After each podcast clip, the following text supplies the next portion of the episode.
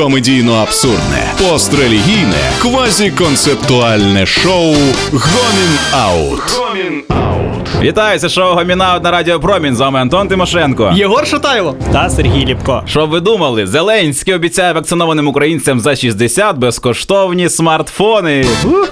Є! Атракціон щедрості. Я думаю, Зеленський просто хоче підняти собі кількість підписників в інстаграм і залучає нову аудиторію. Жодних стереотипів, але суто за статистичними даними доведеться створювати офіційний канал президента Viber. О, я думаю, що тільки офіційним каналом не обійдеться. Тут пахне новим міністерством вайберу. Трансформації вайберу.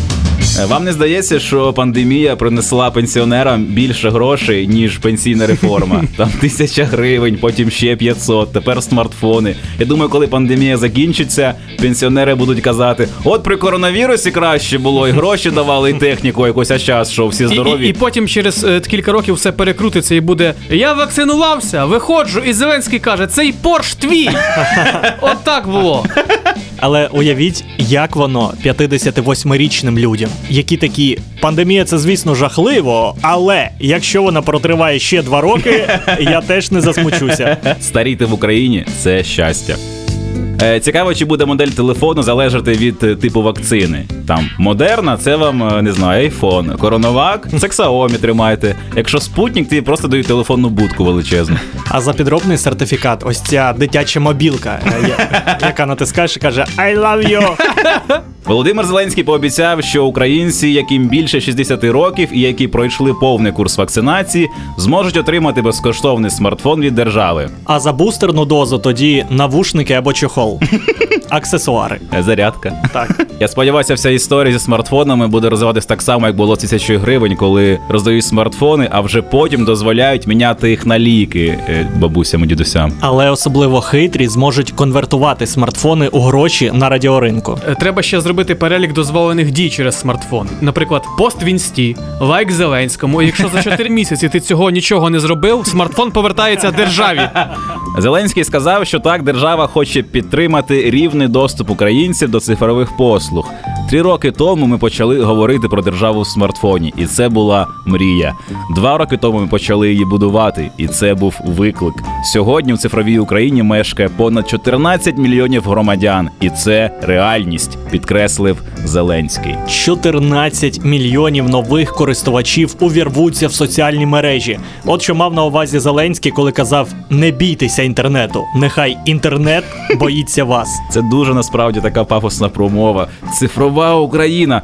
Наступну матрицю будуть знімати точно в Україні. Бо Зеленський це Нео, а Михайло Федорів це наш архітектор. І по сюжету, в принципі, нічого не змінюється. У нас закінчився газ через північний потік 2 тому все тепло виробляється лише з тіл українців, які в капсулах таких живуть, поки їхня свідомість живе у дії. І Юлія Тимошенка чекає е, обрано.